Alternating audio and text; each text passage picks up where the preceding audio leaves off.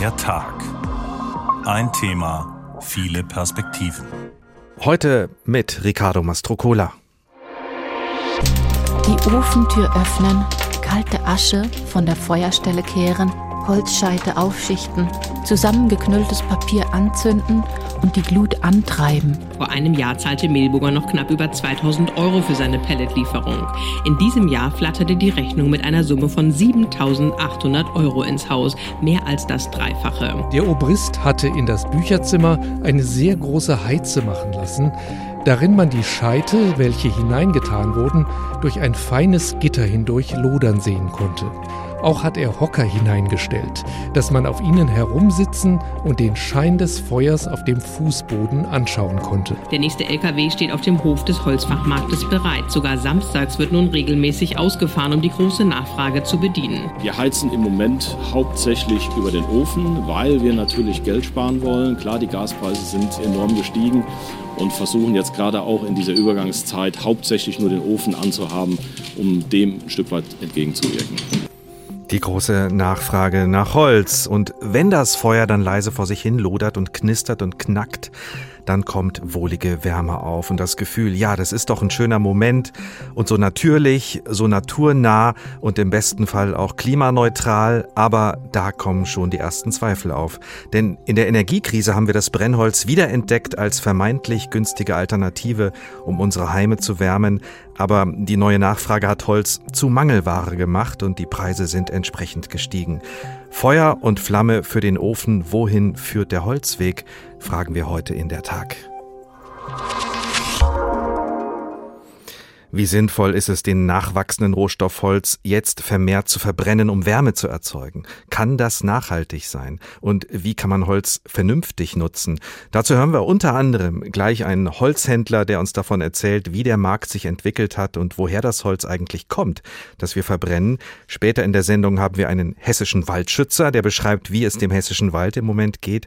Außerdem auch eine Energieexpertin, die sich damit befasst hat, wie Städte und Gemeinden sich aufstellen können, um sich klimaneutral mit Wärme zu versorgen. Und wir kommen natürlich immer wieder zurück zum Feuer und zum Kamin und zur Tatsache, dass ein wärmendes Kaminfeuer zu Hause etwas ganz Besonderes ist. Warum sind Holzöfen als Wärmequelle eigentlich so beliebt?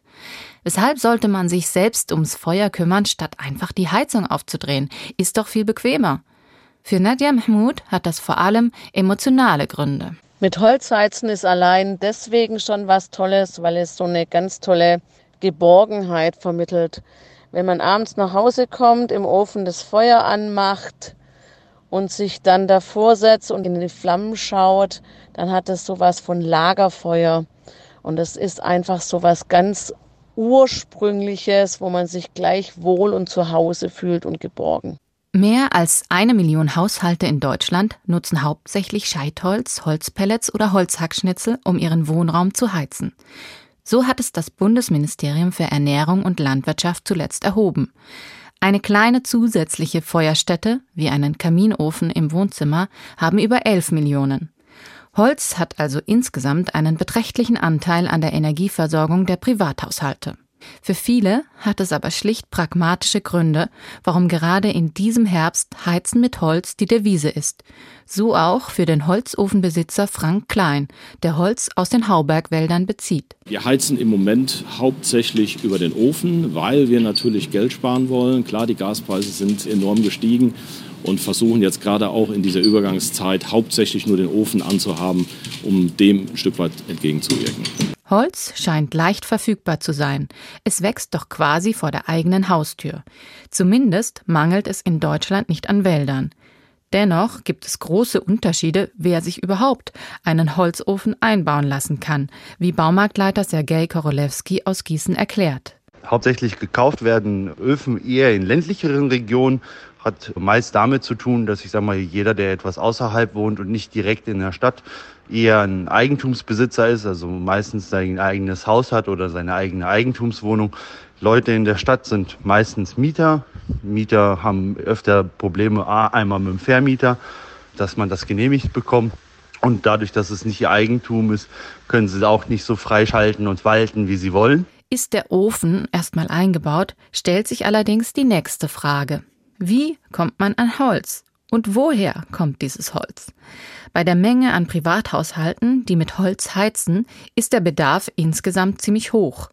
Darum wird das Holz auch aus unterschiedlichen Quellen bezogen, wie Koroleski deutlich macht. Die lokaleren Holzfachhändler, die haben bestimmt ihr Holz aus dem lokalen oder aus einem Wald aus der näheren Umgebung.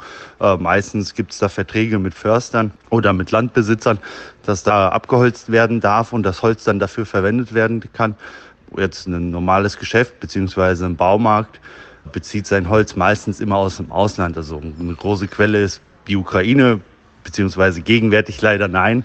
Aber Polen wäre da noch zu nennen und alle weiteren Ostblockstaaten, die sehr, sehr viel Holz nach Westeuropa liefern. Tatsächlich bedroht Russlands Angriff auf die Ukraine aber nicht nur die Energieversorgung mit Gas, sondern auch den Holzimport. Die Verknappung lässt die Preise bereits merklich ansteigen. Egal ob Scheitholz, Holzpellets oder Holzhackschnitzel. Wer mit dem Gedanken spielt, von Gas auf Holz umzusteigen, sollte das in diesen Tagen wohl auch bedenken. Andrea Geisler über die gestiegene Beliebtheit der Kaminöfen, womit natürlich einhergeht, dass mehr Holz nachgefragt und verbrannt wird und damit hat es sich natürlich auch stark verteuert. Marcel Bender ist Holzhändler aus Mücke, das ist nicht weit entfernt von Gießen und Marburg. Das Holz, das Sie handeln, ist so beliebt, dass Sie heute sogar die Polizei rufen mussten. Was ist da passiert? Wir hatten heute wieder mal einen, einen Diebstahl von, von Stammholz, was im Wald gelagert hat. Ähm, das wollte unser Mitarbeiter abfahren und hat bei der Abfuhr quasi festgestellt, dass einfach nichts mehr da ist. Das war alles weg, ja. Wieder mal haben Sie gesagt, das ist nicht zum ersten Mal passiert. Nee, das ist jetzt leider schon ganz oft im letzten Jahr, halben Jahr passiert. Ähm, ja, das ist leider gerade die bittere Realität jeden Tag, ja. Stammholz, haben Sie gesagt, äh, ist geklaut worden. Das heißt, das sind richtig große Baumstämme. Die nimmt man ja nicht einfach so mal mit. Das ist offenbar eine geplante Geschichte. Genau, also das sind jetzt keine Kavaliersdelikte, wo man sagt, eine Kofferraumladung oder ein Pkw-Anhänger voll, sondern das sind wirklich, ja, ich nenne es mal Lkw-Ladungen, die da im Wald verschwinden mit dem Kran drauf. Also ja, ich nenne es mal die, dieselben Personen wie wir, die einfach Holz abfahren können, berechtigt sind, die Maschine bedienen zu können und so weiter, die klauen halt auch unser Holz, ja. Das heißt, sie können ihr Holz auch nicht richtig schützen. Wir können es in dem Sinn nur mit unserer Technik schützen, die wir jetzt, wo wir wirklich viel Geld investiert haben in, in GPS-Sender, die am Holz oder im Holz angebracht werden oder in, in Funkkameras, die dann direkt Live-Bilder aufs Handy schicken. Das ist das Einzige, was wir tatsächlich machen können, ja. Das klingt wiederum nach einer Investition. Das macht Ihre Arbeit wieder teurer und das äh, äh, legen Sie möglicherweise dann auch wieder aufs Holz um. Genau, das ist der springende Punkt. Also unterm Strich zahlt es wie bei so vielen Sachen zurzeit ähm, der kleine Mann, der Endverbraucher, der kriegt es ja blöd gesagt, umgelegt auf das ganze Jahr verteilt. Die ganzen Sonderinvestitionen jetzt mit Kameratechnik und so weiter können wir ja in dem Sinn als Unternehmer nicht einfach so tragen. Man muss es umlegen, ja. Aber ganz unabhängig von den Diebstählen, von dem Holzraub, äh, wie hat sich der Holzmarkt insgesamt entwickelt in den letzten Monaten? Der Holzmarkt ist oder der Bedarf an Holz ist wirklich äh, rasant gestiegen. Wir hatten ja schon ein paar Mal den Spruch, der, dass das Brennholz das neue Klopapier ist. Was wir letztes Jahr mit dem Klopapier hatten, haben wir jetzt dieses Jahr mit dem Holz. Beim Holz sehe ich es noch ein bisschen schlimmer an, weil das kann man gerade zur, zur Zeit sogar mit viel Geld nicht kaufen. Ja, also trotz dass man sagt, gut, ich zahle euch jetzt den Betrag XY, ähm, kommt man teilweise nicht mehr an Holz dran. Und das, da sind wir auch wieder beim Thema Diebstahl. Alles, was ich mir nicht auf natürlichem Wege kaufen kann, ja, da fängt dann irgendwo wahrscheinlich wieder der Diebstahl an. Also das ist dieser Kreislauf, ja. Äh, aber wenn Sie das Holz verkaufen können, heißt das denn auch, dass Sie im Moment und auch die Waldbesitzer ähm, letztendlich ein ganz gutes Geschäft im Moment machen können, weil die Preise so hoch sind? Nee, das ist, das ist leider überhaupt nicht der Fall, weil natürlich auch die ganzen Kosten, die mit der Holzernte und so weiter zu tun haben, extrem gestiegen sind. Ja, also die ganzen äh, Schlepper, Harvester und so weiter, alles läuft auch mit Diesel. Die ganzen Maschinenkosten, Versicherungen, äh, alles was dranhängt, ist, ist enorm in die Höhe gestellt und dementsprechend sind natürlich auch die, die Holzkosten wesentlich teurer. Ja. Und dann kommt noch die Knappheit hinzu äh, durch die Trockenheit, die Dürre in den vergangenen Jahren, richtig? Genau, also jetzt aus, aus Sicht der, der Waldbesitzer, egal ob es jetzt Hessen Forst mit Staatswald ist oder die Privat- und Kommunalwälder, die haben natürlich das große Problem, dass sie enorme Holzvorräte in den letzten drei, vier Jahren verloren haben, bedingt durch Borkenkäfer, durch Trockenheit, äh, Kalamität, Sturm und so weiter. Und das Holz ist natürlich äh, für die nächsten 30, 40 Jahre einfach weg. Ja, das sollte normal für die nächsten Generationen sein. Das ist jetzt innerhalb von drei, vier Jahren komplett verschwunden, teilweise zu Schleuderpreisen weggegangen und ähm, die Waldbesitzer müssen natürlich jetzt schon irgendwie sehen, dass sie ihre Einnahmen weiter am Laufen halten. Und dann muss natürlich auch das Holz, was jetzt noch verfügbar ist, das bisschen, muss natürlich einen höheren Preis haben. Das kann man denen absolut auch so zuschreiben, dass das okay ist. Aber um das nochmal richtig zu verstehen, also es gibt viel kaputtes, abgestorbenes Holz. Das ist nicht genug Brennholz, um den Markt damit zu bedienen, offensichtlich. Es gibt ist nicht der richtige Ausdruck, es gab. Wir hatten die letzten Jahre ganz, ganz viel Fichten- und Kiefernholz, was, was halt abgestorben war, was jetzt vielleicht für Möbel oder andere Sachen nicht mehr so geeignet war, was aber durchaus noch Top-Heizwerte und Brennwerte hatte. Ähm, es wollte aber keiner haben. Es hat jeder immer nur gesagt, wir wollen Buche, kostet es, was es wolle. Und jetzt sind wir halt da, dass selbst Buche mit viel Geld nicht zu bezahlen ist. Aber jetzt wiederum haben wir auch nicht mehr viel von dem äh, mhm. schlechteren Nadelholz. Gell? Buche, weil Buche äh, einen höheren Brennwert hat? Genau, Buche hat einfach einen höheren Brennwert, hat die besten Eigenschaften. Buche ist eigentlich das Holz schlechthin hier im mitteleuropäischen Raum. Aber ja, man hätte viel eher sagen müssen, gut, wir nehmen vielleicht nur mal die Hälfte an Buche und die Hälfte an Nadelholz. So helfen wir dem Waldbesitzer. So wird er auch sein Holz noch zu vernünftigen Preisen regional los. Aber das haben halt viele einfach nicht gemacht. Gell? Und dadurch haben wir natürlich jetzt eine große, große Knappheit. Jetzt wollen sie auf einmal dann doch die Kunden Nadelholz haben, aber selbst das gibt es jetzt momentan nicht mehr in den Mengen, wie wir sie bräuchten. Woher bekommen Sie Ihr Holz im Moment? Zurzeit bekommen wir wirklich unser Hauptholz äh, aus Kommunal- und äh, Stadt- sowie auch Privatwäldern in, in Form von Selbstwerbung. Sprich, wir kaufen das Holz auf dem Stock auf und machen das Holz dann mit unseren Maschinen oder Mitarbeitern ähm, abfuhrfertig. Das ist die einzige Methode, wie wir gerade noch an Holz kommen. Jetzt dieser typische Holzkauf, wir gehen zum Forstamt, bestellen und bekommen das, der ist momentan schon relativ zurückgefahren, ja. Und Sie importieren auch kein Holz aus Osteuropa, richtig? Nee, das machen wir tatsächlich nicht. Erstens mal, weil es äh, zurzeit sowieso schwierig ist mit Geschäften aus, aus Osteuropa. Ähm, aber auch die Kunden an sich, ähm, hat man einfach die letzten Jahre gemerkt, ähm, fragen wirklich explizit nach, woher ist das Holz? Ist das Holz aus heimischen Wäldern? Kommt das hier aus der Region und so weiter? Also da wird wirklich auch kundenseitig großen Wert drauf gelegt auf äh, Nachhaltigkeit und auch wir selbst sehen es nicht ein, da Holz äh, über 1000 Kilometer über die Autobahn zu fahren, wenn es jetzt hier regional auch, auch herkommen könnte. Ja. Sie beliefern ja als Rohholzlieferant äh, viele verschiedene Betriebe. Wohin geht im Moment das meiste Holz? In die Holzverbrennung oder auch äh, in die Weiterverarbeitung, zum Beispiel als Möbel? Also der Markt hat sich tatsächlich im letzten Quartal komplett gedreht. Da haben wir alle sowie Waldbesitzer als auch Händler ganz, ganz große Probleme mit der aktuellen Marktsituation. Ähm, für uns jetzt als breit aufgestellten Händler ist es in dem Sinn nicht schlimm. Wir liefern tatsächlich unser meistes Holz gerade in die Hackschnitzel- und Pelletproduktion, ja, oder ins Brennholz. Aber der Sägemarkt jetzt für Möbel oder Dachstühle und so weiter, der geht gerade doch, ja, bedingt durch die schwächelnde Konjunktur stark zurück. Wie schätzen Sie denn, wie wird sich der Markt weiterentwickeln in den nächsten Monaten, in den nächsten Jahren vielleicht auch der Markt für Holz?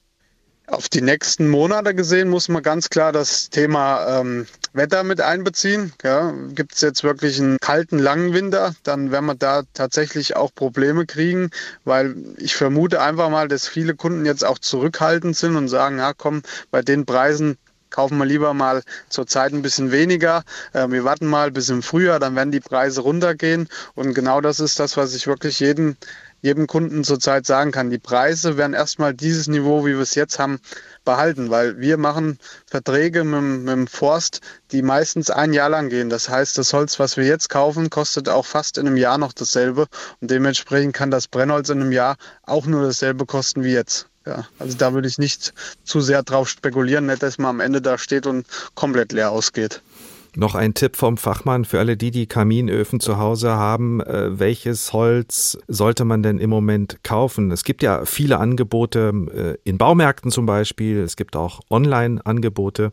Genau, also da muss man ganz klar aufpassen. Beim Baumarkt, äh, sag ich mal, da sind die Preise wirklich zurzeit sehr, sehr hoch für ganz schlechte Holzqualitäten. Ja, also da wird einem dann ein Laubholzmix verkauft mit irgendwelchen wirklich schlecht brennenden Holzsorten. Also da kann ich jetzt als Fachmann wirklich von abraten. Wo man auch ganz vorsichtig sein muss, ist bei unseriösen Internetangeboten, wo die Preise absolut attraktiv sind oder viel zu billig sind. Da hört man wirklich gerade jeden Tag von irgendwelchen Fake-Shops. Da sind wir auch von betroffen. Es gibt äh, zurzeit über fünf Internetseiten, die allein unsere Anschrift, unsere Bilder und so weiter benutzen und damit die Kunden dann per Vorkasse oder Anzahlungen richtig über den Tisch ziehen. Ja, also wir können tatsächlich dazu raten, regional beim regionalen Händler zu kaufen, der einen wirklich auch nicht im Stich lässt, wenn man jetzt im Frühjahr vielleicht noch mal was nachgeliefert braucht. Das ist wirklich, glaube ich, ganz wichtig. Ja.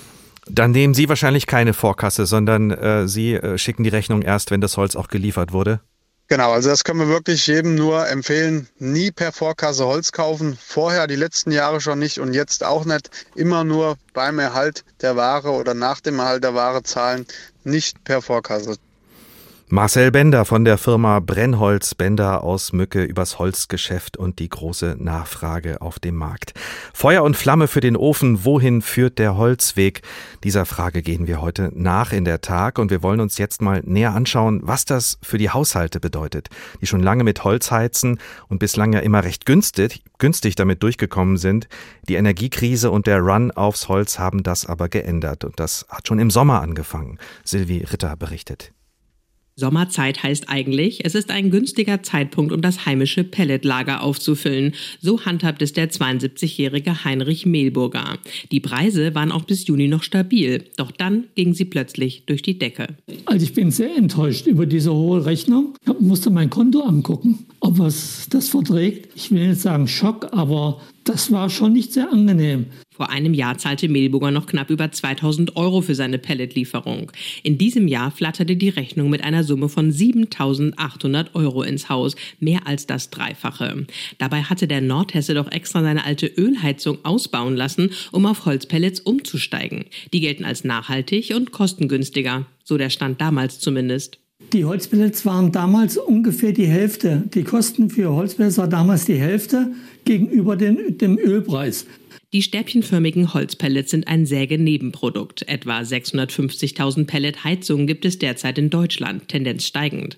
Auch Jens Blume, Geschäftsführer der Blume Holzfachmärkte in Bad Arolsen, kennt die aktuelle Situation am Markt nur zu gut. Also bei den Herstellern haben sich drastisch, sehr drastisch die Stromkosten verändert. Wir wissen von mehreren Herstellerwerken, dass die äh, Stromkosten der Industrieverträge gekündigt worden sind und haben also im Frühjahr ganz andere Dimensionen angenommen. Auch die Rohstoffproduzenten, die haben natürlich auch dann gesehen, was insgesamt am Markt passiert, haben dann natürlich auch von Quartal zu Quartal und von Abschluss zu Abschluss scheinbar mehr verlangt. Wir selber haben natürlich auch größere äh, Forderungen im Bereich des Transportes. Also ich sage mal, der Diesel, wissen wir alle, was der mittlerweile kostet. Der nächste LKW steht auf dem Hof des Holzfachmarktes bereit. Sogar samstags wird nun regelmäßig ausgefahren, um die große Nachfrage zu bedienen. Der hohe Pelletpreis, zum Teil auch durch den Verbraucher selbst verursacht, weil es so ein Hype geworden ist, weil es plötzlich alles auf einmal gekommen ist, ist es natürlich so, dass es jetzt sich Lieferzeiten aufgebaut haben und das sind viele Verbraucher nicht gewöhnt. Zurück in Melsungen. Im Frühjahr wird Heinrich Mehlburger seine Holzpellets noch einmal nachfüllen müssen, mit gemischten Gefühlen. Das nötige Geld dafür wird er ab sofort auf die Seite legen. Holz schon lange also kein Geheimtipp mehr als alternative Energiequelle zu Gas und Öl. Die Nachfrage ist zu groß geworden und auch Trockenheit und Dürre der vergangenen Jahre haben ihren Anteil daran, dass insgesamt weniger Holz auf dem Markt ist. Der Tag, ein Thema, viele Perspektiven, Zeit, dass wir uns dem hessischen Wald mal äh, nähern. Denn es geht ihm nicht gut und die große Nachfrage nach Holz verbessert den Gesundheitszustand unserer Wälder natürlich auch nicht. Christoph von Eisenhardt-Rothe ist Forstwissenschaftler und Waldschützer und Landesgeschäftsführer der Schutzgemeinschaft Deutscher Wald Hessen. Und Sie haben auch ein kleines Stück Wald, Herr äh, Eisenhardt Roth, Herr von Eisenhardt Rothe, das Sie privat nutzen. Schön, dass Sie ins Studio gekommen sind. Hallo, guten Abend. Woran merken Sie denn, äh, dass sich der Wald in den vergangenen Jahren verändert hat? Was sehen Sie, wenn Sie im Moment durch den Wald gehen? Wenn ich durch den Wald gehe, fällt mir vor allen Dingen auf, dass die Waldbestände längst nicht mehr so geschlossen sind. Also wir sind ja eigentlich gewohnt von unserer ja, forstliche Entwicklung der, der Wälder, dass wir ja große hallenartige Waldbestände haben oder zumindest großteils hatten. Die haben wir in dem Sinne nicht mehr, sondern auch in den ja, reifen Waldbeständen, in den alten Waldbeständen fehlen immer wieder einzelne Baumindividuen, die einfach aufgrund der extremen Trockenheit der Dürre der letzten Jahre ausgefallen sind und die Bestände sind sehr lückig und es ist nicht mehr so ein zusammenhängendes Bild. Wie schlecht geht es den hessischen Wäldern im Moment? Was würden Sie sagen? Also den hessischen Wäldern geht es sehr schlecht. Man muss sich einfach nur vorstellen, wir hatten jetzt in fünf Kalenderjahren vier absolute Dürrejahre. Äh, wir alle haben den letzten Sommer noch in guter Erinnerung und entsprechend ähm, ja, ist das auch für den Wald eine wirkliche Katastrophe. Wenn man gräbt, hat man eine absolute Trockenheit im Boden äh, bis teilweise, je nachdem, wo man gräbt, äh, mehrere Meter fast tief, zwei Meter äh, und ähm, das ist also ganz, ganz schlimm, weil die Bäume brauchen nun mal Wasser. Und selbst der Regen, der also im September und jetzt im Oktober gefallen ist, war ordentlich, aber bei weitem nicht ausreichend. Also dem Wald geht es schlecht. In wenigen Tagen wird der Waldzustandsbericht bekannt gegeben. Und äh, das werden wahrscheinlich weiter so katastrophale Zahlen sein wie die letzten drei, vier Jahre auch schon. Hat Hessen da eine Sonderrolle oder reihen wir uns ein in, in eine Gesamtentwicklung? Also wir reihen uns, reihen uns ein in eine Gesamtentwicklung. Es geht eigentlich allen äh, Bundesländern so, Baden-Württemberg und Bayern, denen geht's etwas besser, weil die durch den Alpenstau einfach viel mehr Niederschläge hatten. Äh, der begrenzende Faktor für den Wald ist das Wasser. Und hier hat der Wald in den vergangenen Jahren wirklich massiv eins auf den Deckel bekommen. Sie treten ja ein für den Schutz der einheimischen Wälder, aber Sie heizen auch äh, mit Holz, verbrennen damit den so wertvollen Rohstoff. Äh, können Sie das mit Ihrem Gewissen vereinbaren? Ja, das kann ich schon in dem Sinne mit meinem Gewissen vereinbaren, weil ich wirklich nur das Holz verbrenne, was sonst keine anderen Nutzung, wie man das so im Fachjargon sagen würde, ähm, äh, nutzt, also zu keinem anderen Zweck mehr verwenden kann. Es ist vor allen Dingen dünnes Holz, es ist krummes Holz, es ist Kronenholz und das ist eben auch das, das Wichtige, wenn man Holz denn verbrennen will oder verbrennen muss, dass man wirklich nur die Sortimente nimmt, die entweder nicht mehr äh, ja fachlich zu verwenden sind, also dass ich keine Möbel, dass ich keine keinen äh, Dielenboden oder dergleichen daraus herstellen kann äh, und vor allen Dingen aber auch äh, Holz, was nicht auch für den Naturschutz äh, von Bedeutung ist, weil das sind doch Nutzungskonkurrenten in dem Sinne, also der Naturschutz und die Holzverwendung, die in einem gewissen Gleichgewicht sein müssen. Also da schauen Sie schon ganz genau hin, welches Holz Sie da aus Ihrem Wald sammeln oder aus dem Wald holen. Was ist denn für Sie das Schöne am äh, Holzverheizen? Also wie das auch in den äh, vorherigen Beiträgen äh, schon gesagt wurde, es ist einfach ein äh, eine wohlige Wärme, es ist ein, ein Knistern, es ist ein schönes Licht, was aus dem Kamin kommt und einfach eine wunderschöne Stimmung macht, Lagerfeuer, Romantik und so. Äh, das ist schon was anderes, als wenn da nur der, der äh, Radiatorheizkörper an der Wand hängt und Wärme abstrahlt. Das ist schon was Schönes. Und es ist halt in dem Sinne auch lebendig, das Holz nachzulegen. Und vorher hat man das Holz auch selber gemacht im Wald und, und eingeschlagen, gehackt und hat halt auch, ja, eben eine entsprechende Beziehung dazu. Äh, und das Holzhacken als Event, ähm, das äh, gehört ja auch dazu. Ja, in gewisser Weise schon. Also ähm, das ähm, Holz macht ja bekanntlich mehrfach warm, ähm, beim Hacken jedenfalls auch. es kommt auf jeden Fall auf die Dosis an, äh, darauf, wie viel Holz insgesamt äh, verbrannt wird. Wie kann man es denn so machen, dass Holz nachhaltig genutzt wird? Wie machen Sie das zum Beispiel in Ihrem eigenen Waldstück? Ja, also mein eigenes Waldstück ist natürlich auch in, in der Nähe, wo ich wohne. Auch das ist eben sehr wichtig, dass man nicht Holz verbrennt, was über tausende von Kilometern herangekarrt wurde. Äh, es ist eben auch schon gesagt worden, es kommt sehr viel Holz aus Osteuropa. Äh, dieses Holz stammt nicht immer aus nach nachhaltiger Forstwirtschaft, sondern es sind teilweise Raubbau äh, oder Raubeinschläge, die dort äh, ablaufen. Vor zwei, drei Jahren war ja ganz groß die Abholzung äh, der rumänischen Urwälder äh, im Gespräch. Also wer Holz verheizt, sollte sich mit dem örtlichen Förster oder dem örtlichen Holzhändler in Verbindung setzen und den auch wirklich fragen, äh, wo kommt denn mein Holz eigentlich her? Wie können wir es denn insgesamt schaffen, wenn wir einerseits den Wald schützen wollen, andererseits ihn auch als Wirtschaftswald und auch als Rohstofflieferant pflegen wollen weiterhin? Also ähm, das Prinzip der Nachhaltigkeit, was ja seit über 300 Jahren in äh, deutschen Wäldern gilt, äh, ist die, die oberste äh, Maxime, die hier gelten muss, sprich nicht mehr Holz nutzen oder mehr Holz einschlagen als nachwächst.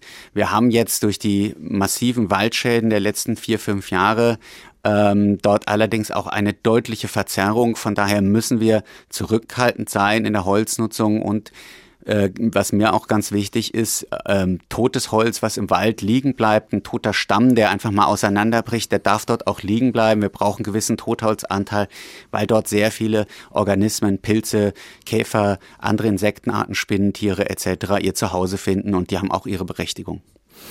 Christoph von Eisenhardt-Rote von der Schutzgemeinschaft Deutscher Wald. Vielen Dank, dass Sie bei uns waren und uns Einblick gegeben haben in Ihre Arbeit und auch in Ihr kleines Waldstück.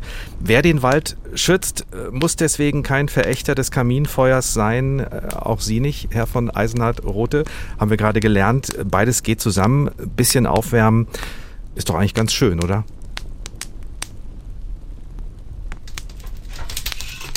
Die Ofentür öffnen kalte Asche von der Feuerstelle kehren, Holzscheite aufschichten, zusammengeknülltes Papier anzünden und die Glut antreiben, bis das Feuer gleichmäßig lodert und eine behagliche Wärme verbreitet.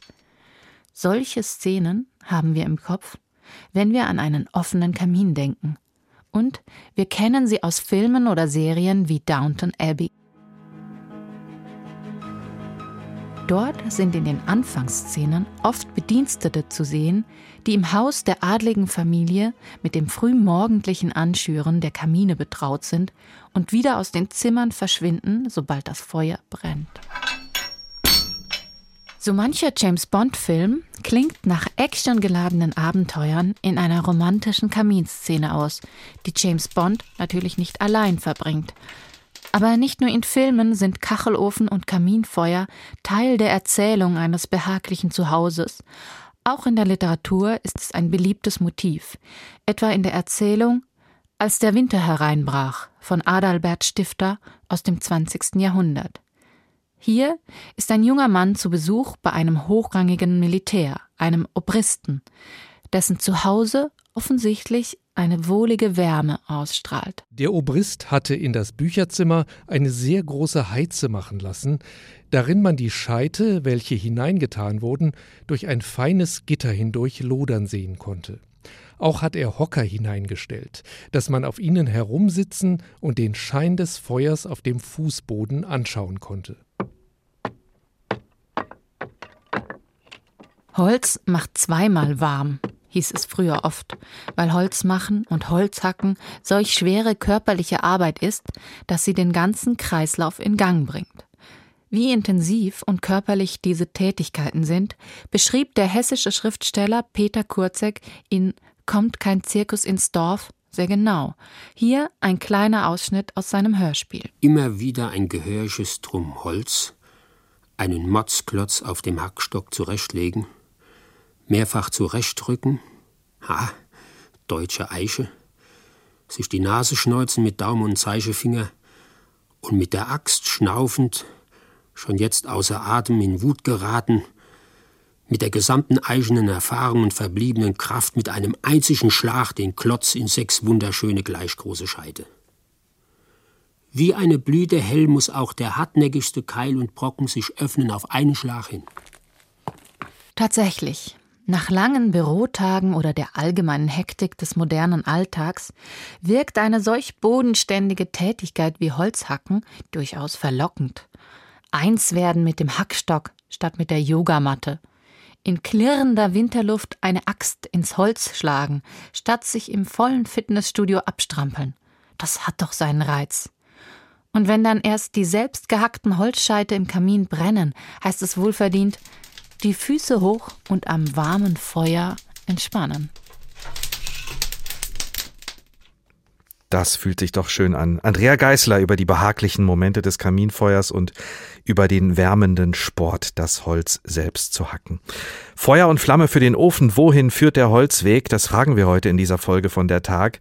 Wie ökologisch kann das alles sein, wenn wir doch wissen, dass Holzverbrennung viel CO2 produziert und Feinstaub und so weiter?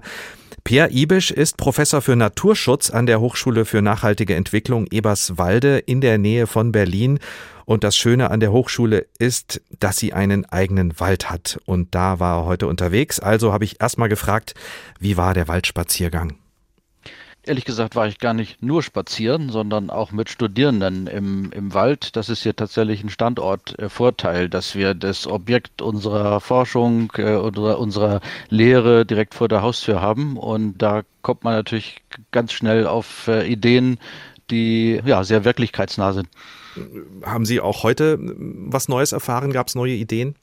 Naja, ich schaue mir halt den Wald an, den ich einfach sehr gut kenne. Ich will nicht sagen jeden Baum persönlich, aber das ist schon spannend im Moment in diesen Jahren zu betrachten, den Gesundheitszustand auch von einzelnen Bäumen, an Wegen, jenseits der Wege, je nachdem, wie geht es ihnen und wie wirkt tatsächlich diese Klimakrise, mit der wir es ja inzwischen zu tun haben, auf, auf den Wald und wo geht das hin? Kommen wir gleich nochmal drauf zu sprechen. Ich wollte Sie erstmal fragen, wie ökologisch ist denn aus Ihrer Sicht äh, das Heizen mit Holz? Das ist ja das Thema unserer Sendung. Wie ökologisch äh, würde ich zunächst mal aus der Sicht des Ökosystems äh, beantworten, dass das Holz ja produzieren muss. Das kann ökologisch sein, wenn es ja um geringe Mengen geht, die dem Wald entnommen werden. Äh, so wie es vielleicht auch lange Zeit war.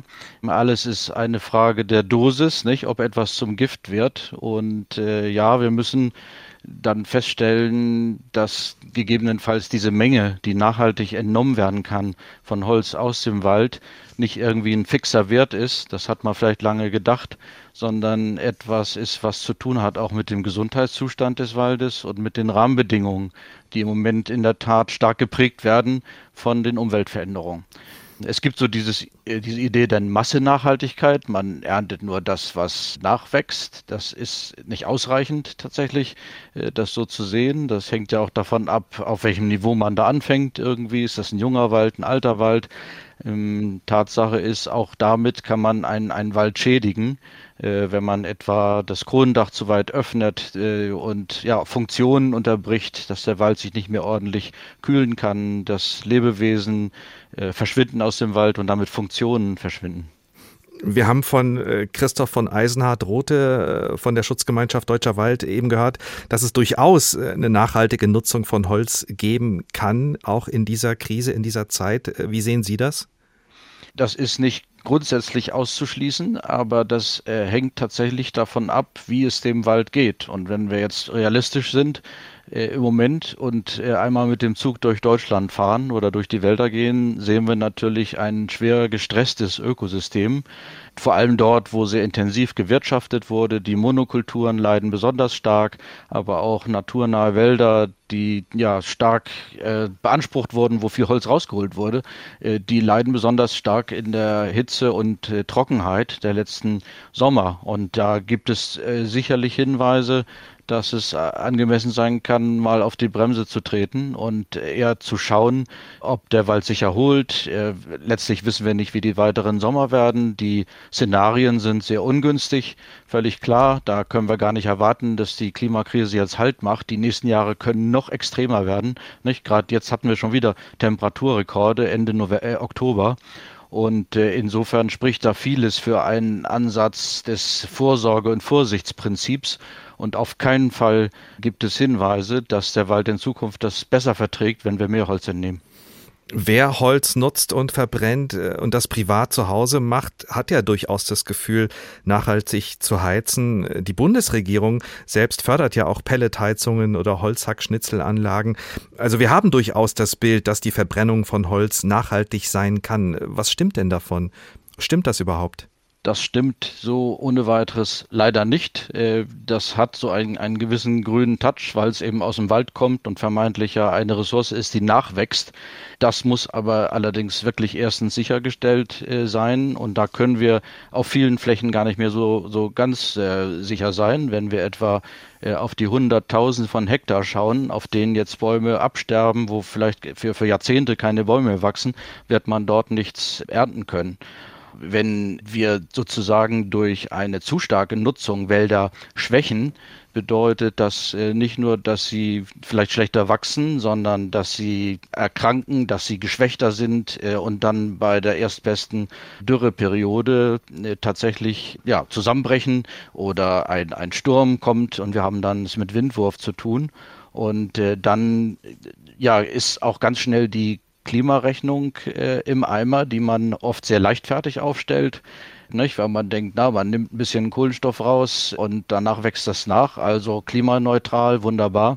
Äh, oft dann, ja, versäumend äh, die Tatsache, dass tatsächlich die Hälfte des Kohlenstoffs in Waldökosystemen im Boden gespeichert ist. Der Boden bei stärkerer Nutzung, wenn der Wald wärmer wird, im schlimmsten Fall, wenn kleine Kahlflächen da sind, der Boden dann diesen Kohlenstoff freisetzt, seine Eigenschaften verändert, äh, nicht mehr so viel Humus hat, nicht mehr so gut Wasser speichern kann, die Wuchsbedingungen verschlechtern sich für die Bäume, just dann in der Klimakrise greift alles ineinander und äh, dann äh, ja, sehen wir schon, dass Nachhaltigkeit komplexer zu diskutieren ist, wenn uns die Rahmenbedingungen gerade auch, auch wegbrechen, die es so lange gab und die gar nicht mehr stabil sind.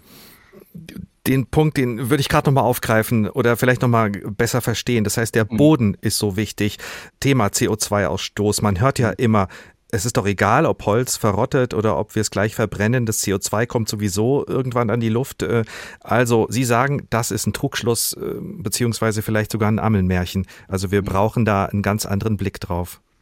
Also zum einen kann eine zu starke Nutzung dazu führen, dass sekundär äh, und tertiär sozusagen noch weitere Emissionen passieren, indem nämlich der Wald geschwächt wird, noch mehr Bäume absterben und äh, in der Tat dadurch, dass der Boden seinen Kohlenstoff verliert. Nochmal äh, zur Erinnerung, ganz wichtig, müssen wir uns klar machen, in unseren Wäldern bis zu 50 Prozent des Kohlenstoffs im Ökosystem sind im Boden gespeichert.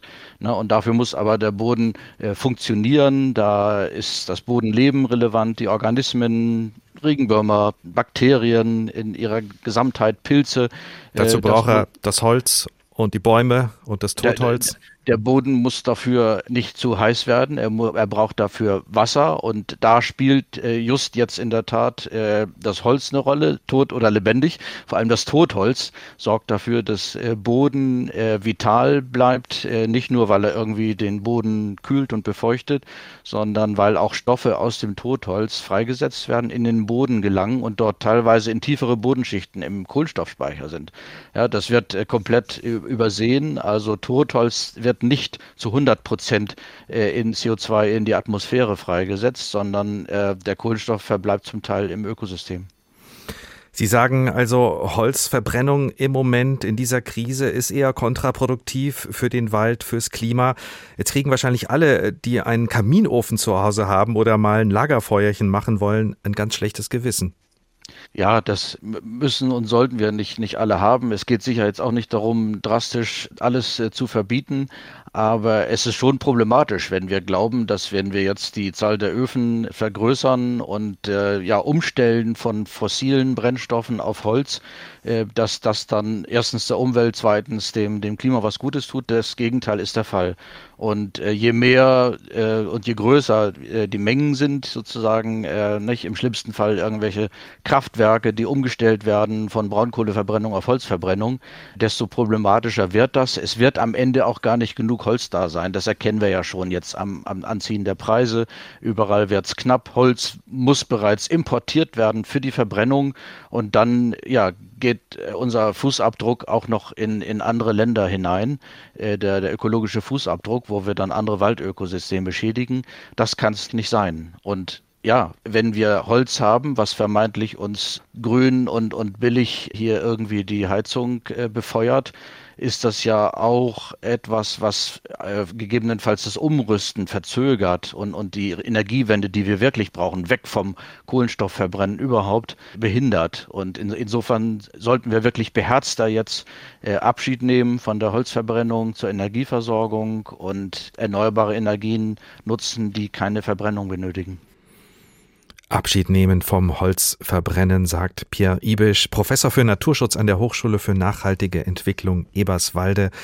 Und wenn wir es doch noch tun, dann sollte die Dosis stimmen. In Mörfelden-Walldorf hat man genau das vor, Holz vernünftig einzusetzen. Im Stadtteil Walldorf entsteht seit März schon äh, das erste Wärmequartier der Stadt. Das Ziel, acht Wohnhäuser sollen mit Holzhackschnitzeln und Solarenergie über ein Nahwärmenetz mit warmem Wasser versorgt werden und damit auch beheizt werden. Auch die Feuerwehr soll in das Wärmequartier integriert werden. Anna Vogel berichtet. Es ist März. Seit wenigen Tagen greift Russland die Ukraine an, die Energiepreise steigen in die Höhe. In Walldorf markieren da Arbeiter mit rosa Farbe auf dem Boden zwischen der Feuerwehr und der Polizeistation, wo in den nächsten Monaten ein sogenanntes Wärmequartier entstehen soll. Angrenzende Häuser sollen hier mit Nahwärme versorgt werden. Was das heißt, erklärt Thomas Otterbein, Vorstandsvorsitzender der Energiegenossenschaft Bürgerenergie Rhein-Main. Er ist für das Projekt verantwortlich. Nahwärme ist ein Konzept, dass man an einer zentralen Stelle Wärme erzeugt, wie hier mit einem zukünftigen Holzhackschnitzelkessel und diese Wärme dann mit Rohren in die umliegenden Gebäude verteilt. Verteilt wird die Wärme in Form von heißem Wasser, das durch die bestehenden Heizkörper in den Häusern fließen kann. Das heißt, die angeschlossenen Häuser müssen in Zukunft nicht mehr selbst heizen. Abgerechnet wird wie bei einer Stromrechnung. Und die Wärme, die in die Häuser kommt, ist CO2-neutral. Sie wird aus Holzhackschnitzeln aus Restholz und einer Solarthermieanlage gewonnen, erklärt der Mörfelden-Walldorfer Bürgermeister Thomas Winkler von den Grünen. Die Heizzentrale arbeitet mit regenerativen Rohstoffen und so werden wir wieder ein Stück unabhängiger von Öl und Gas. In einem ersten Schritt sollen acht Gebäude in Walldorf an das Nahwärmenetz angeschlossen werden. Die meisten davon städtische Gebäude. Doch das soll erst der Anfang sein, sagt Thomas Otterbein im März. Das Konzept ist erweiterbar. Also wir planen weitere Gebäude im Umfeld oder an der Leitung im Laufe der Zeit anzuschließen. Das hängt dann je nachdem davon ab, wann die Gebäude auch ja, reif sind für einen solchen Anschluss. Inzwischen ist es November. In Walldorf ist ein großer grauer quaderförmiger Bau aus dem Boden gewachsen. Und seit kurzem läuft die Heizzentrale im Inneren, freut sich Bürgermeister Thomas Winkler. Der Probelauf hat begonnen. Wir haben von den vorgesehenen acht Gebäuden drei angeschlossen und schauen mal, wie es funktioniert. Die anderen Gebäude werden sukzessive dann im November angeschlossen. Und damit startet das Wärmequartier nach über fünf Jahren Planung genau zur richtigen Zeit, findet der Bürgermeister mit Blick auf die aktuellen Unsicherheiten am Energiemarkt. Während die Energiegenossenschaft Bürgerenergie Rhein-Main im Frühjahr noch Probleme hatte, Abnehmer für die Nahwärme aus dem Waldorfer Wärmequartier zu finden, ist das inzwischen kein Thema mehr. Der Stadt liegen immer mehr konkrete Anfragen von Bürgerinnen und Bürgern für einen Anschluss vor, so Bürgermeister Winkler. Alle reden über Heizkosten, über Öl, über Gas, über Energieversorgung und da sind die privaten Anwohner der Nachbarstraßen auch natürlich wach geworden und äh, das, was vorher nicht so funktioniert hat, die Idee weiter zu vermarkten, das geht jetzt wie die Feuerwehr. Obwohl auch die Holzpreise steigen, sagt Bürgermeister Winkler, die gemeinsame Versorgung mehrerer Haushalte mit Nahwärme ist immer noch deutlich kostengünstiger, als wenn jeder seine eigene Heizanlage im Haus hat. Zumal die Holzhackschnitzel ausschließlich aus Holz stammen, das eigentlich Abfall ist, also das bei der Holzproduktion übrig bleibt, so der Bürgermeister. Und so zieht er jetzt, wo die ersten Häuser schon warm werden, ein positives Fazit. Ja, ich bin sehr zufrieden, dass wir es gemacht haben und glücklich, dass es jetzt läuft läuft. Wir müssen tatsächlich ein bisschen größer denken. Ähm, ein zweites Wärmequartier im Ortsteil Mörfelden ist ja auch schon in Planung. Das ist die Lehre auch aus der aktuellen Energiesituation. Und zwar nicht nur für Mörfelden-Walldorf, stellt der grüne Bürgermeister zufrieden fest. Immer häufiger kämen auch Interessierte aus anderen Städten und Kommunen, um sich das Walldorfer Wärmequartier zumindest einmal anzusehen. Anna Vogel über die Holzhackschnitzelanlage, die in Mörfelden-Walldorf mehrere Häuser mit gewärmtem Wasser versorgt. Ein Beispiel also, wie Holz von Nutzen sein kann im Wärmemix. Und eine Frage, die sich vermutlich viele Städte und Gemeinden stellen. Wie kann die Energieversorgung verbessert werden? Wie die Kosten klein gehalten und das Ganze am besten klimaneutral? Das habe ich besprochen mit Dr. Julika Weiß vom IÖW. Das ist das Institut für ökologische Wirtschaftsforschung in Berlin. Dort ist sie Leiterin des Forschungsfeldes nachhaltige Energiewirtschaft und Klimaschutz. Dieses Beispiel aus Hessen, aus Mörfelden-Walldorf, ist das ein Projekt mit Zukunft? Also im Einzelfall kann das Zukunft haben, wenn irgendwo gerade Restholz zur Verfügung steht. Aber insgesamt ist eben leider Biomasse nicht die Lösung für, unser, für die Wärmefrage in Deutschland, weil wir einfach nicht genug Holz zur Verfügung haben. Wie wichtig ist denn aus Ihrer Sicht dann überhaupt der Brennstoff Holz? Wird er weiterhin überhaupt eine Rolle spielen im Energiemix für die Wärmeversorgung? In Mörfelden-Walldorf haben wir ja gehört, äh, da soll tatsächlich nur Restholz genutzt werden und das kann sich ja auch im Laufe der Jahre ändern, wie viel Holz auf dem Markt zur Verfügung steht. Wobei wir ja auch äh, gelernt haben, äh, wir brauchen weiterhin Totholz in den Wäldern, damit es die Böden und die kleinen Mikroorganismen mit Nahrung und Energie versorgt. Genau, also es gibt eben einfach nur begrenzte Holzreserven, wenn man nachhaltig den Wald betreiben will. Also es ist eben ja nichts, was schnell zur Verfügung steht, wo man einfach schnell mehr anbauen kann, sondern es dauert, bis das Holz bereitsteht. Dann ist es auch ein CO2-Speicher, während es eben als, als Bäume im Wald steht. Das heißt, auch im Sinne von CO2-Speicherung ist es sinnvoll, möglichst viele Bäume im Wald stehen zu lassen. Und wir können im Grunde nur so viel Holz aus den Wäldern rausholen, wie pro Jahr nachwachsen, damit das wirklich auch klimaneutral bleibt. Ansonsten baut man eben CO2-Speicher ab. Das heißt, es ist sinnvoll, möglichst wenig Holz zu verwenden. Und es gibt eben ganz viele andere Bereiche, die auch zunehmend auf Holz umsteigen wollen oder müssen, wenn wir zum Beispiel an Baustoffe denken, wo wir momentan sehr viel Zement einsetzen oder wo eben auch in der chemischen Industrie, wo eben viele fossile Rohstoffe eingesetzt werden, überall dort müssen wir im Grunde auch auf biogene Rohstoffe umsteigen und da spielt Holz eine Rolle neben anderen biogenen Rohstoffen. Deswegen ist Holz eben vielfach gefragt. Es macht Sinn, zum Teil als Kaskadennutzung, also eine energetische Verwendung nach beispielsweise der Nutzung als Bauholz vorzusehen. Das kann sinnvoll sein, aber wir reden eben über Holzmengen, die maximal so groß sind wie die Holzmengen, die wir momentan einsetzen für den Gebäudebereich, für den Wärmebereich und nicht von zunehmenden Holzmengen. Was machen wir dann mit der großen Nachfrage nach Holz für Kaminöfen? Äh, Im Moment äh, haben wir ja gehört, ist der Run äh, auf die Kaminhersteller groß und die Installateure kommen kaum nach. Das ist ein großes Problem. Also Kaminöfen sind eben leider auch gar nicht so besonders effizient. Das ist sicher nicht die effizienteste Art und Weise, Holz einzusetzen. Man kann natürlich sagen, das ist zum Teil ein Ambiente-Faktor, so wie wenn man eben ab und an mal ein Lagerfeuer macht. Das ist dann aber keine sinnvolle Einsatz als für die Wärme, sondern das ist im Grunde dann irgendwie Holz als Bespaßung oder Holz zum Ambiente für die Stimmung. Ansonsten sind die Kaminöfen eben im Vergleich zu einer Zentralheizung häufig wenig effizient und wenn die dann angeheizt werden, gerne im Herbst, dann wird eben schnell auch mal irgendwie eine sehr hohe Raumtemperatur erreicht. Das heißt, das Holz wird irgendwie eingesetzt, um dann 27 Grad zu haben, muss man teilweise aus dem Fenster heizen. Das ist also häufig kein sehr effizienter Einsatz, zudem eben da auch relativ hohe Schadstoffmengen aus diesen Kaminöfen dann rauskommen. Das heißt, das ist aus Klimaschutzsicht, aber auch aus der Feinstaubbelastungssicht nicht besonders effizient, gerade wenn es alte Öfen sind. Die neuen sind da etwas besser, aber im Grunde ist das für den Einsatz von Holz nicht so effizient. Also. Effizienter ist tatsächlich natürlich die Kraft-Wärme-Kopplung dann in sehr effizienten großen Anlagen, wobei das sich eben nicht gut mit der Stromversorgung mit erneuerbaren Energien ergänzt, wenn das Wärme geführt ist. Also wenn ich das mache, um Wärme zu erzeugen, heißt das, dass ich die ganze Zeit, wenn ich Wärme brauche, auch Strom erzeuge und vielleicht weht währenddessen aber stark der Wind und die Sonne scheint. Und das ist nicht die Zeit, wo wir mehr Strom brauchen, perspektivisch. Also auch da passt es eben nicht so gut. Was sinnvoll sein kann, ist ergänzend zu, auch für das Stromsystem noch im gewissen Rahmen stromgeführte Bioenergie. Ähm, Kraftwerke zu haben. Aber, oder, das ist aber im Grunde dann nicht die Wärmeversorgung, die man sich da wünscht.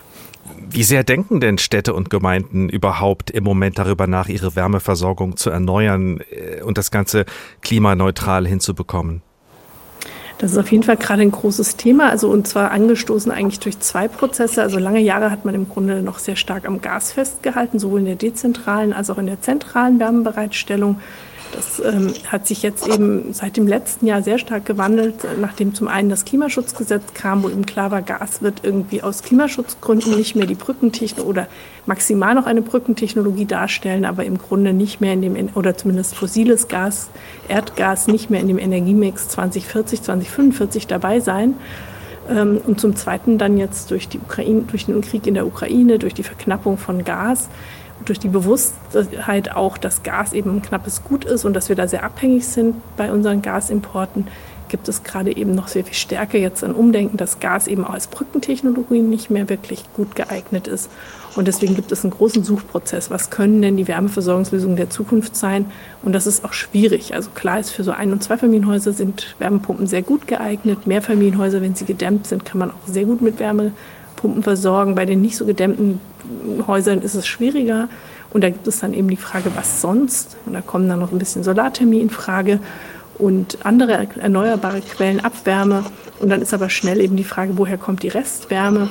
Und da ist Biomasse dann natürlich eine Option, die momentan noch halbwegs gut zur Verfügung ist, aber wo eben klar ist, wenn, wenn viele Gemeinden und viele Eigentümerinnen denken, ich heize mein Haus mit Holz oder ich heize mein Fernwärmenetz mit Holz, dann wird auch Holz knapp und teuer und das ist dann eben weder ökologisch noch ökonomisch eine sinnvolle Lösung, zumal eben auch das Holz ähm, beim Anbau und bei, bei dann eben auch der Bereitstellung der Rohstoffe mit, also beim Transport und ähnlichem durchaus zu weiteren CO2-Emissionen führt. Das ist also nicht komplett klimaneutral, wie das manchmal beworben wird oder auch berechnet wird.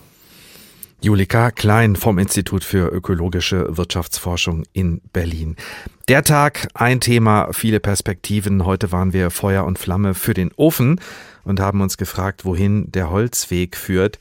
Es gibt sie durchaus, eine nachhaltige Nutzung von Holz, ja, aber nur in Maßen, in kleinen Mengen, da wo genug Restholz abfällt, vielleicht sogar Abfallholz, das dann nochmal zweitverwertet wird.